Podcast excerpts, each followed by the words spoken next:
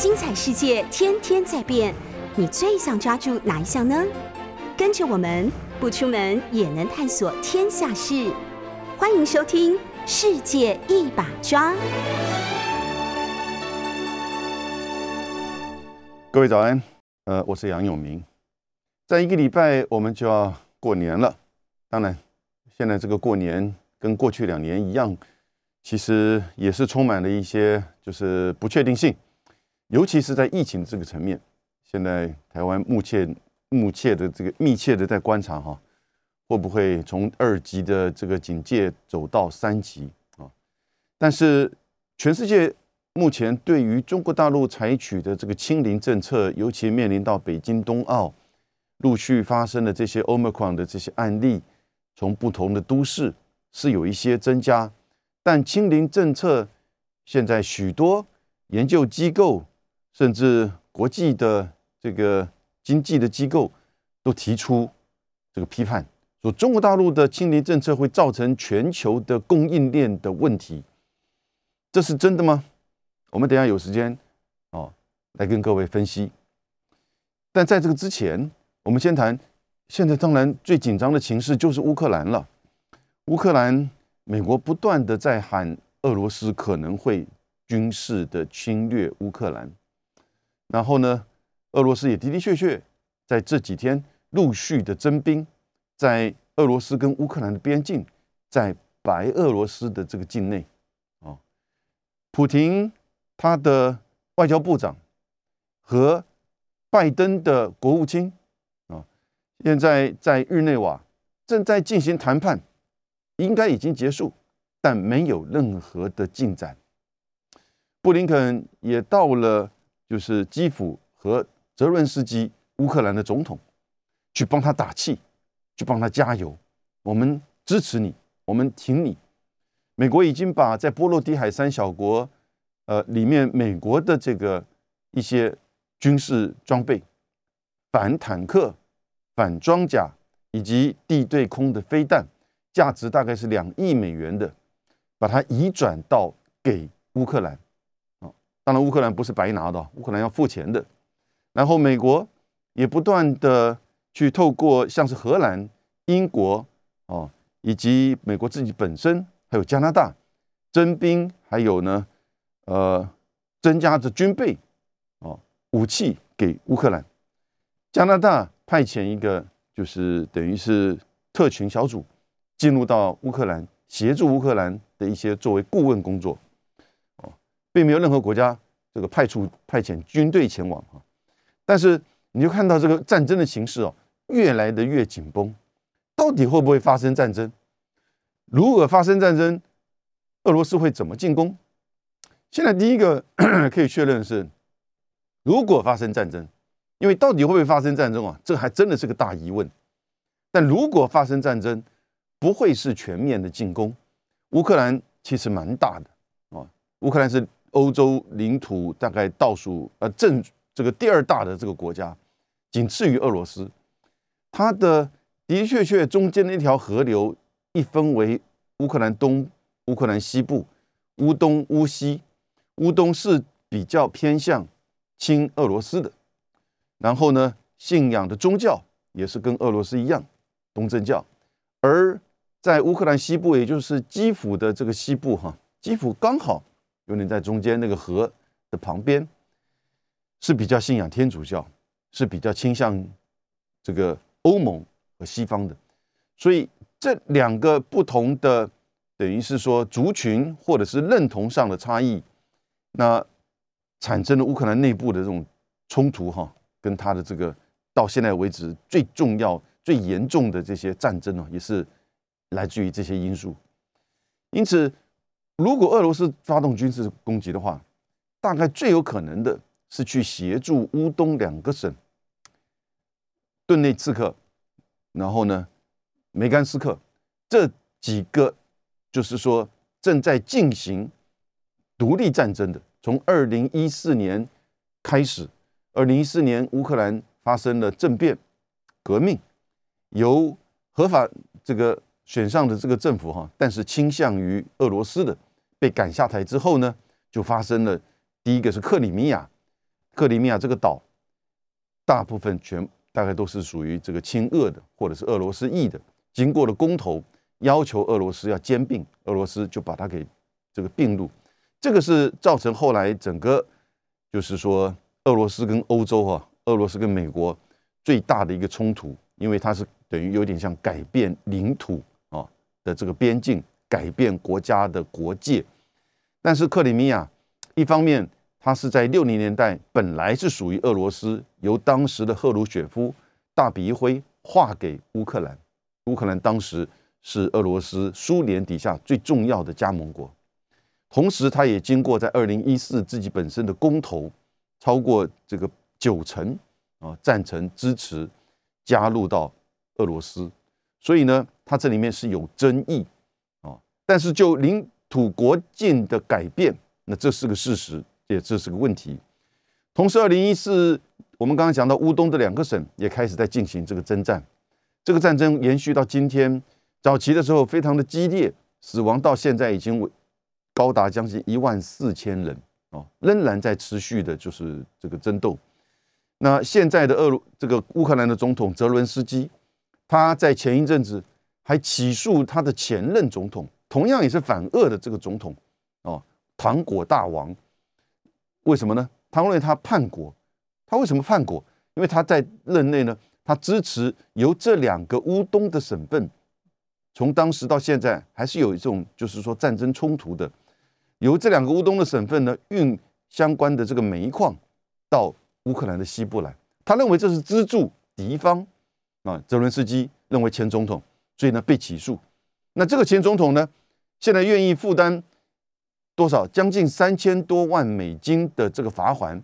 来换取他就是说能够重新回到乌克兰，他逃离乌克兰，然后回到乌克兰之后呢，不被起诉，以及呢，他现在可能在政治上呢，哦，仍然有这个活动的空间。所以现在看到乌克兰内部的情况非常的复杂，但现在美俄之间在乌克兰的问题上僵持不下，战争随时可能发生。可是我今天讲的重重点是什么？德国，德国在这过程当中啊，现在开始媒体不断的关注。我觉得在呃西方的媒体，在就是也就是英国哦以及美国的媒体，还有在东欧的媒体，开始在对德国的这个总理肖兹啊，以及德国的对俄罗斯以及对乌克兰的政策的态度啊，开始严加批判。怎么回事呢？德国的海军司令。在前几天，他在印度参加一个研讨会、智库研讨会的时候，他说：“他说，普京值得尊重，而且乌克兰永远无法从俄罗斯夺回被并吞的克里米亚半岛。”我刚刚讲的克里米亚半岛，他这么一说，哈，引起轩然大波。他怎么说？具体的内容，他说：“这个普京啊，他真正要的是尊重。”给予某人的尊重的成本很低，甚至没有成本；给予他需要的尊重很容易，可能也是他应得的。那对于这个乌俄边境啊，在乌克兰边境的这个局势，他回答印度的这些提问，他说：“克里米亚的半岛已经消失了，他永远回不会再回来了，这是事实。”，然后呢，当然他讲这个话的时候，传回这个国内。德国以及在国际媒体这个揭露之后呢，德国的国防部就批评他讲话超越他自己的本分哦。虽然是参加一个智库的这个研讨会，但是你对于相关的情势的评论，并不符合德国啊，或者是德国的立场以及现在欧洲的整个情势。那这位海军司令，德国的海军司令，这两天就提出这个请辞，国防部长也同意他的请辞。但各位，他讲的话有问题吗？我觉得没有问题。我觉得是事实的核心。事实，不管你的政策理念是怎么样，但你要先厘清事实是什么。事实是克里米亚，我们刚刚提的，它本来在六零代就是俄罗斯的领土，上面住的绝大部分是俄罗斯人，然后经过二零一四的一个政变，从克里米亚。俄罗斯裔，这是一个非法的政变，由这个倾向西这个西方的乌克兰人啊夺回政权，夺到了政权之后呢，当然可能就对于他们这些乌东，包含克里米亚人，会造成这种压迫。因此，你可以看到战争发生，独立寻求独立，克里米亚没有去发动战争啊和乌克兰政府，但是呢，他寻求俄罗斯，就把它并入到俄罗斯的这个领土。这个过程当中是很复杂。如果你只是单纯的用国界领土的改变，在一九九零年，也就是冷战之后，是有这样子一个欧洲的这种共识，赫里辛兹这个条约当中是有谈到领土的稳定，啊，边境的稳定是国家安全一个重要的这个要件，因此这是一个领土的改变，但是不是这么单纯，它背后的原因很复杂。所以呢，当这个德国海军司令这么说的时候呢，他了解到这个事实。你现在怎么可能再去夺回克里米亚半岛呢？对不对？所以在这样的情况之下，你应该尊重这个事实，而且你应该对这个普京啊，他的这个立场，他的立场，他自己，普京的立场是，整个北约的东扩从冷战结束之后，已经进入到侵犯到俄罗斯的本土安全了。现在大概除了白俄罗斯和乌克兰之外，全部的欧洲的范围都在北约的这个控制范围之内。五次的东扩，最后一次还是二零二零年的北马其顿。你知道这个国家在哪里吗？这个国家在希腊的北部。哦，所以连这样的国家在二零二零年都被北约接受成为它的会员国。成为北约的会员国是什么意思？也就形成一个集体安全，包含美国、加拿大，任何的这个三十个，在二零二零年之后，现在变成三十个会员国。这三十个会员国，任何一个国家遭受到非会员国外来的武力的攻击或威胁，就等同于所有三十个会员国的集体受到威胁，或者是武力攻击。他们会共同的来协助你的，就是自卫，以及呢抗拒这个侵略，这叫集体安全。其实也就是抱着美国的核子大伞，抱着美军啊的武力，寻求美国前来驻军，寻求美国来这个部署这个弹道飞弹，甚至核子武器。美国现在在十八个北约国里面有三十有呃，对不起，有三十个北约国家里面有十八个国家有驻军，在德国目前是最多的，有三万驻军。在西欧的这些国家，从冷战到现在，部署有弹道飞弹，中程到长程，甚至洲际。那当然，这里面可能啊可以发射核子弹头，也就是核武器。所以这个是冷战时期的这种集体安全的机制，核子核主哦的这样一个做法。但是呢，在冷战之后，它经过五次的东扩。其实当时叶尔钦、戈巴契夫到叶尔钦，都有某种程度的跟北约有一种默契，甚至在一九九四年针对乌克兰问题，还有一个叫做匈牙利的首都布达佩斯的这个协议书，也就是双方共同去确保啊乌克兰的这个领土安全，但是呢，啊。让它维持一定的这个自主性、独立性，也就是让它寻求变成一个俄罗斯和北约以及美国之间的一个缓冲区。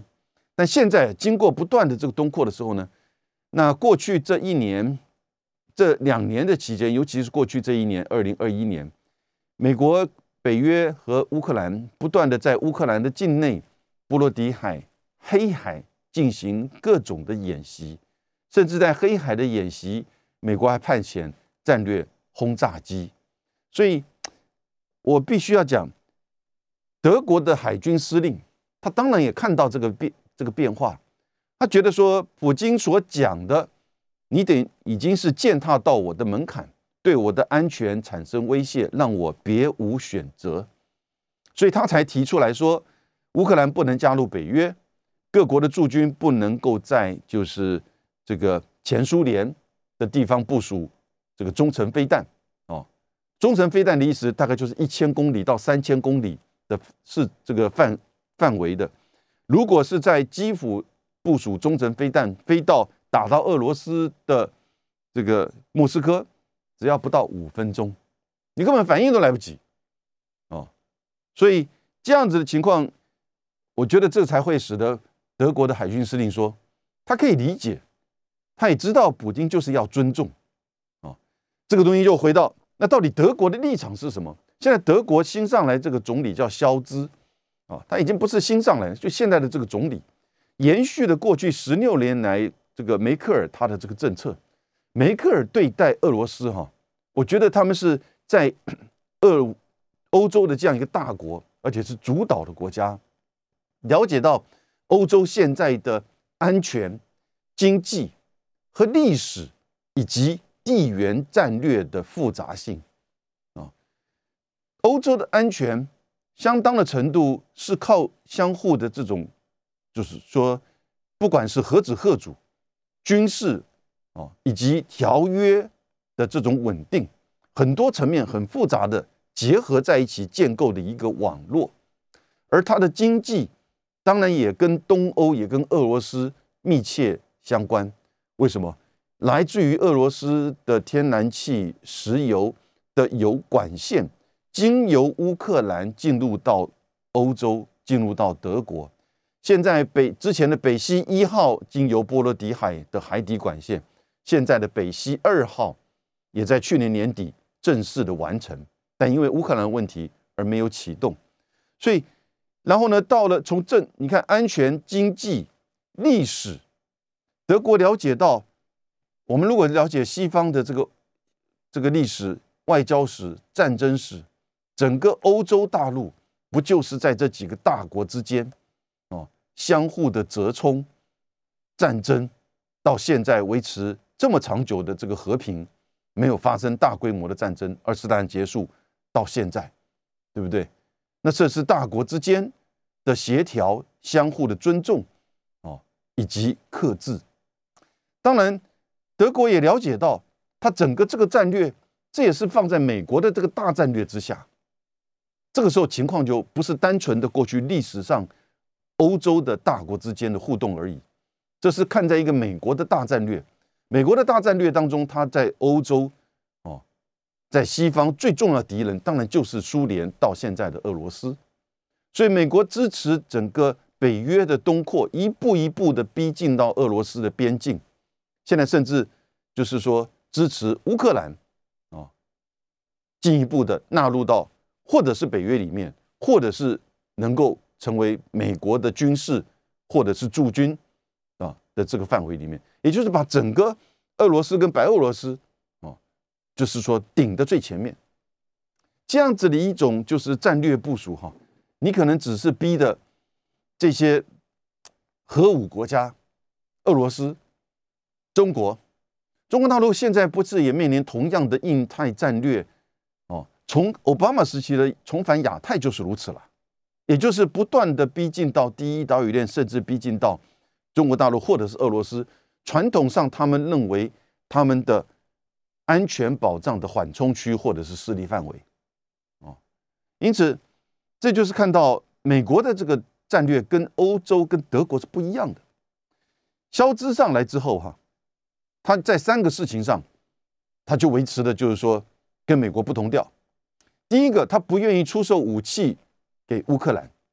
这个在被骂的好惨呢。所以为什么他的这个海军司令会这样子的讲话？他只不过是把那个大实话讲出来，对，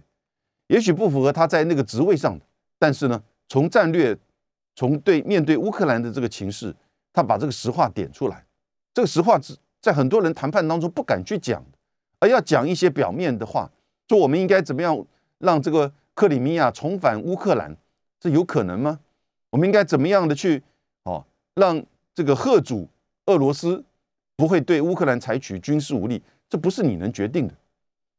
你要去看到问题的根源是在哪里。海军司令只讲出一一部分，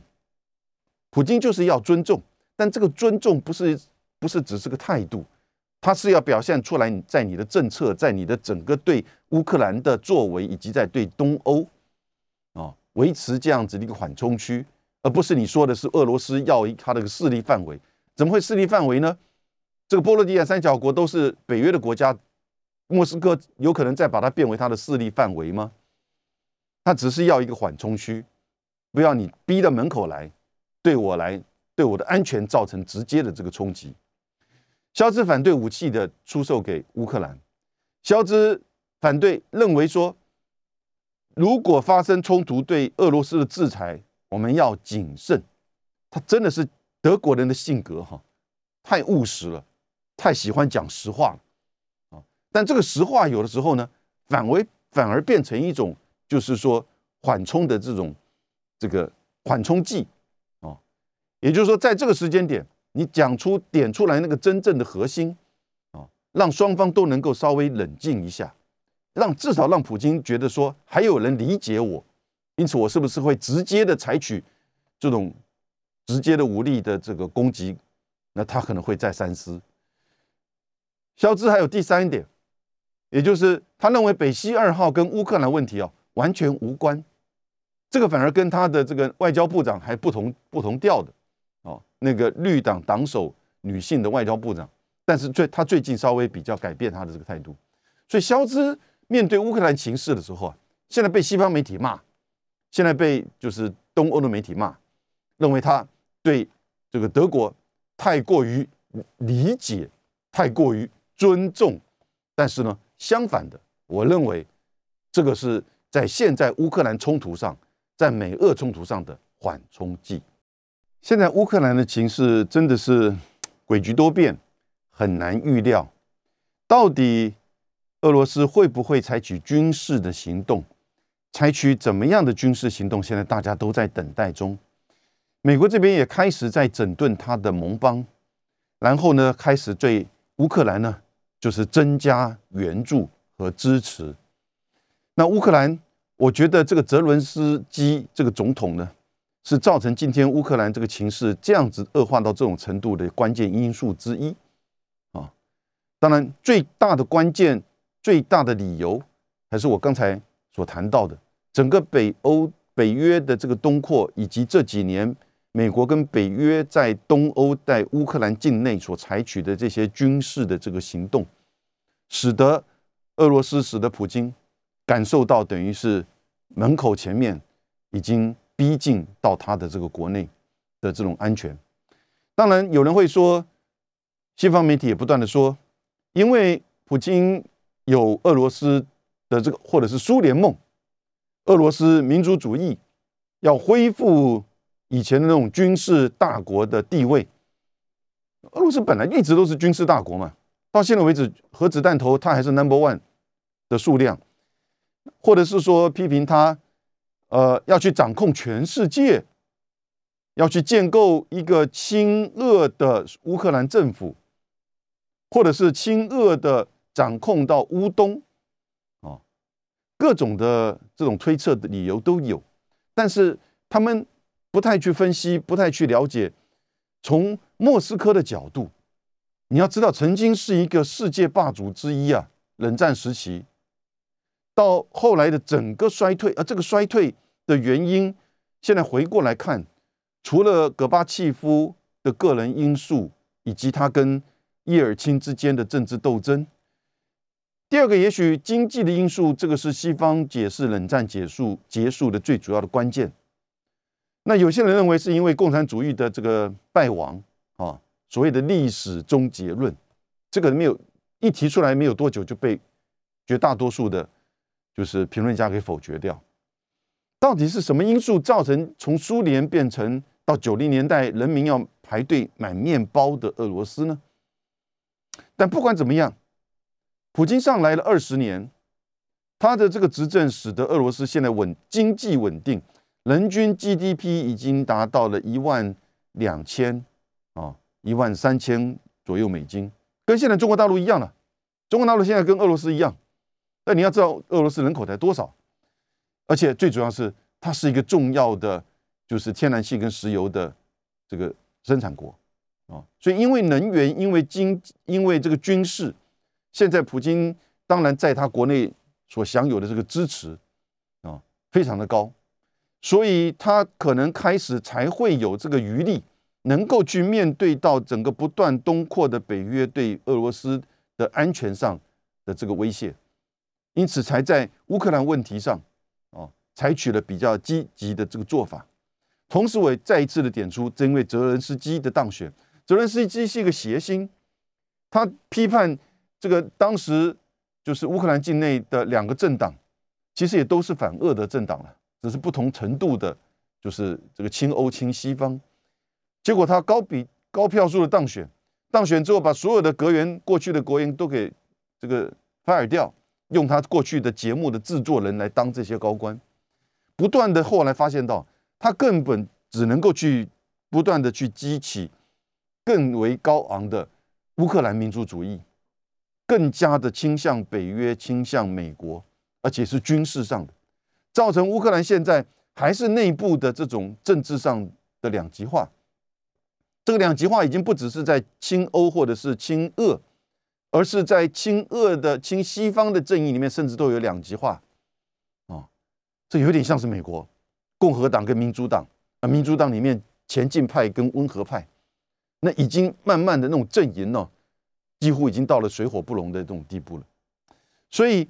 乌克兰境内的经济的情况如何呢？人均 GDP 三千八百块，连四千块美金都不到，全世界排名大概一百二十名左右，很凄惨呐。人口不断的在减少，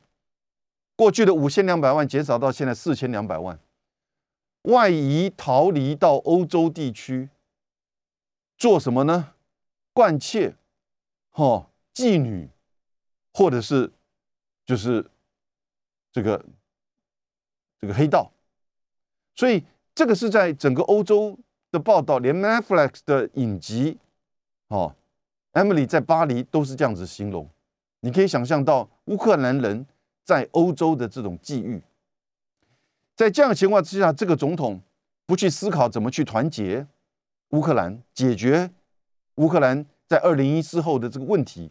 面临处理到乌克兰的这个经济，而是不断的去巩固他的权利，越更加的倾向美国，要求各国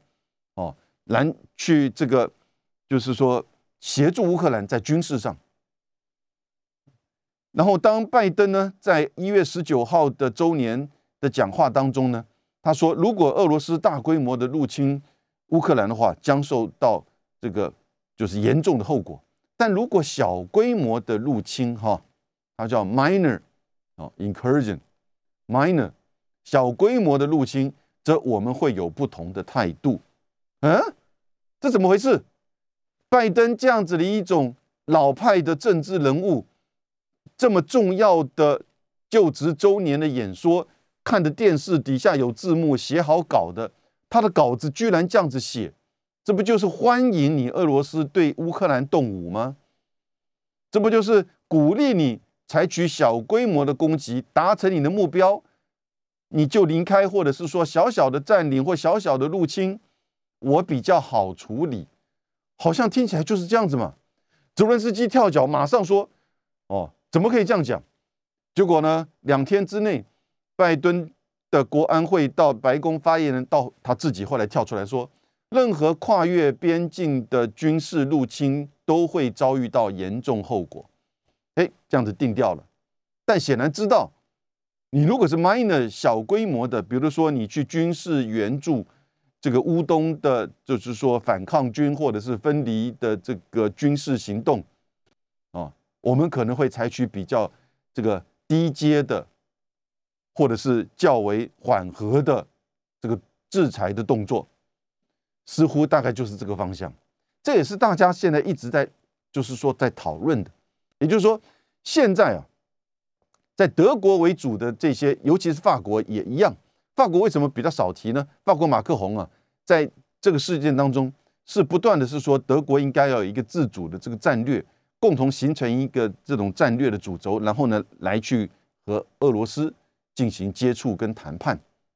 但因为四月十号就会是法国的总统大选啊，第一阶段的这个选举，现在马克龙并不一定这么的稳，来自于右派啊，那个极右派的勒庞大概还是一样不太容易，但是右派的共和党，一位过去在希哈克时期的女性的这个阁员，啊，叫做呃 l a w y e r Pack，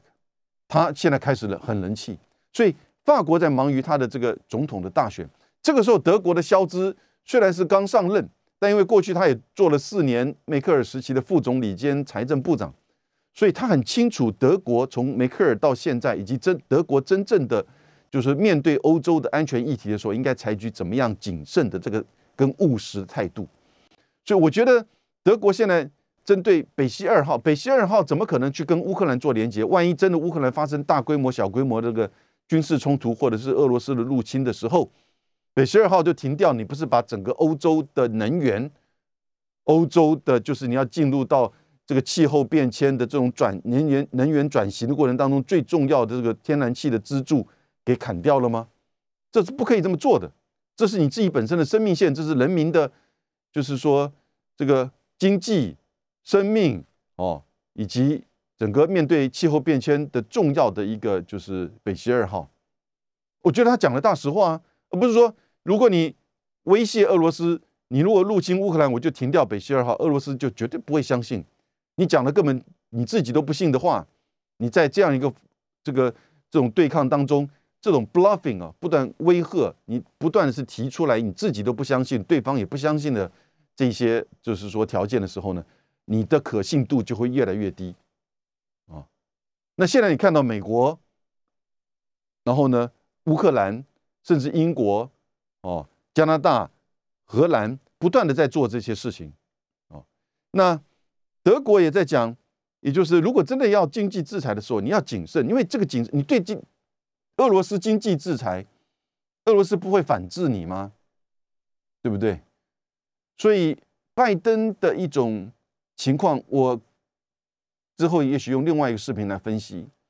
我觉得美国现在需要一场危机。不管是在西方还是在东方，美国需要一场危机。这场危机可以帮他解决三大问题：一个是军事，一个是经济，第三个是霸权。军事让他得以延续他的部署，军工复合体的，就是发展，以及对这两大挑战国家中国跟俄罗斯的军事上的遏制。经济能够去解决它现在国内严重的通膨跟资金的回流各个方面，还有它内政的问题。霸权当然能够维持它现在对于整个全球的这个掌控，所以它需要一场危机。但这个危机哦，不能变成真正的大规模的战争。这个危机呢，也不是美国会亲亲自的去主导去打这场战。这个危机可能是短暂的一个冲突。但这个冲突呢会持续，哦，就像一九四八年发生的柏林危机，柏林危机总共发生三次，第三次结束之后呢，柏林围墙就盖起来。第一次的柏林危机，第二次的柏林危机，俄罗斯也同样说，占领西柏林的美英法的军队立即退退出，跟现在乌克兰事件不是好像哈？然后呢，但是当然。事情并没有任何的发展，所以柏林危机在一九四八年刚好就呼应了那个时候乔治肯南所提出来的围堵政策，以及杜鲁门提出的杜鲁门主义。美国需要这个柏林危机去整个建构其冷战的框架，柏林危机就这么发生了。现在美国需要一个新的危机，而但是呢，这个危机会造成整个紧绷经济跟安全上。德国的谨慎务实的态度，就是某种程度的避免这种危机的发生。这两天针对就是 Omicron 的这个发展哈，有许多的国际的机构开始在批评中国大陆的清零政策。那清零政策其实大概现在只有在中国大陆和台湾还很就是说扎实的实施着。台湾现在面临到越来越多，每天有几十个。新的这个案例的这个报告，那我们现在看到就是，特别是桃园地区哈，它会不会形成一种大规模的社群的这种感染跟扩散？那现在看，如果需要的话，可能在这几天会宣布就从二级到三级。我们当然不希望这个样子，可是中国大陆的这个清零政策到目前为止，其实过去这两年取得成效，我想大家都很了解，也都很清楚。到目前为止，全世界已经有超过五百五十万人死亡，光在美国已经接近九十万。拜登刚上来的时候，在那个时候还没有疫苗发展出来哦。拜登刚上来的时候，去年的一月二十号，那个时候其实美国大概死亡不到四十万，但是即使是有了疫苗。拜登那个时候也戴口罩，但打了两剂之后，他就把口罩拿掉。然后有了疫苗，到现在美国已经死了将近九十万。所以美国面对这个疫情的发展，以及西方国家面对的疫情的发展，产生了很多就是说政府治理，还有人民自由啊、经济以及公共卫生的许多的这种冲撞。跟矛盾，这的的确确是不只是公共卫生的议题，或者是说这个健康医疗的问题，它牵扯到是整个社会政治啊，甚至基本的文化理念，这有差距。必须要讲东方国家对于政府的这个信任以及政府的责任哈，其实是赋予比较高的要求，而政府的责任呢，也责无旁贷的采取比较就是说积极的态度。这也就为什么，就是说，你看到在整个亚洲，虽然疫情这两年由，甚至包含现在不断的也在攀高，可是政府处理的这个态度，人民配合的这个态度，哈，就跟西方不一样。就这两天吧，比利时还发生上万人的示威抗议，甚至冲突，反对因为 Omicron 的扩大，比利时政府采取的新的这些疫情的措施。啊前一阵子，那个塞尔维亚的球王，对不对？就是呃，Jokovic，他到澳洲去，澳洲本来发一个通知给他说，发一个函给他说，他既然的两连续两次确诊，所以呢，他就才拥拥有这个豁免，也就是说，可以不用这个做隔离啊，以及可以打这个澳洲网球赛的公开赛。结果，莫尔莫里森政府呢就不断的反对，因为这已经变成就是挑战他的这个防疫政策，还有这个澳洲的民族主义。最后，这个球王啊被迫离开，拘留驱逐出境。但不管怎么样啊，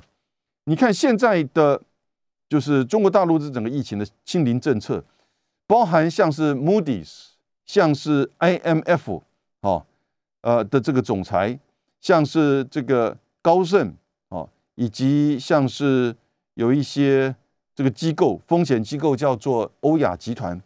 开始就不断的攻击批评中国大陆的清零政策会造成今年的供应链更加的恶化。啊，说原本预期在二零二二年初缓解的供应链中断的问题，因可能会因为中国大陆限制政策而更加的加剧。啊，因此呢。希望中国大陆能够对于就是整个清零政策要有一些检讨，而且呢，要怎么样来去避免供应链问题哦，再进一步的受到这个就是说中断，而影响到整个生产者的价格啊、投入的价格啊，各个各种就是说全球制造业跟物流的这种恶化。他现在似乎就是说我看到觉得西方的这些机构。还没有看到政府已经政府开始直接的批判，但是你看到西方的这些机构，那媒体不断的就是说报道的情况之下，慢慢似乎要把这个供应的问题啊，啊就归咎到就是中国大陆。可是呢，我我我们站在台湾呢，就比较容易理解，我们台湾也采取清零政策，对不对？那其实每个国家采取的这个防疫措施哦，都只是程度的这个差异。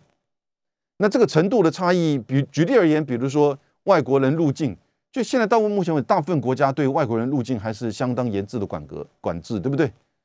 那至于清零政策所采取的是一种，就是说，也许最重要就是封城，或者说我们这边叫三级警戒，哦的这个态度。如果到达那个程度的时候呢，这个作为是会影响经济是没有错，尤其是可能这些呃。服务业、餐厅哦，但这都是本土的这个经济，它们影响到国际的物流、国际的生产。我觉得到过去这两年，不管是在台湾还是在中国大陆，我们的出口并没有因为任何清零政策的影响而受到中断呢。过去这两年，尤其是过去二零二一年所发生的供应链问题，关键在哪里？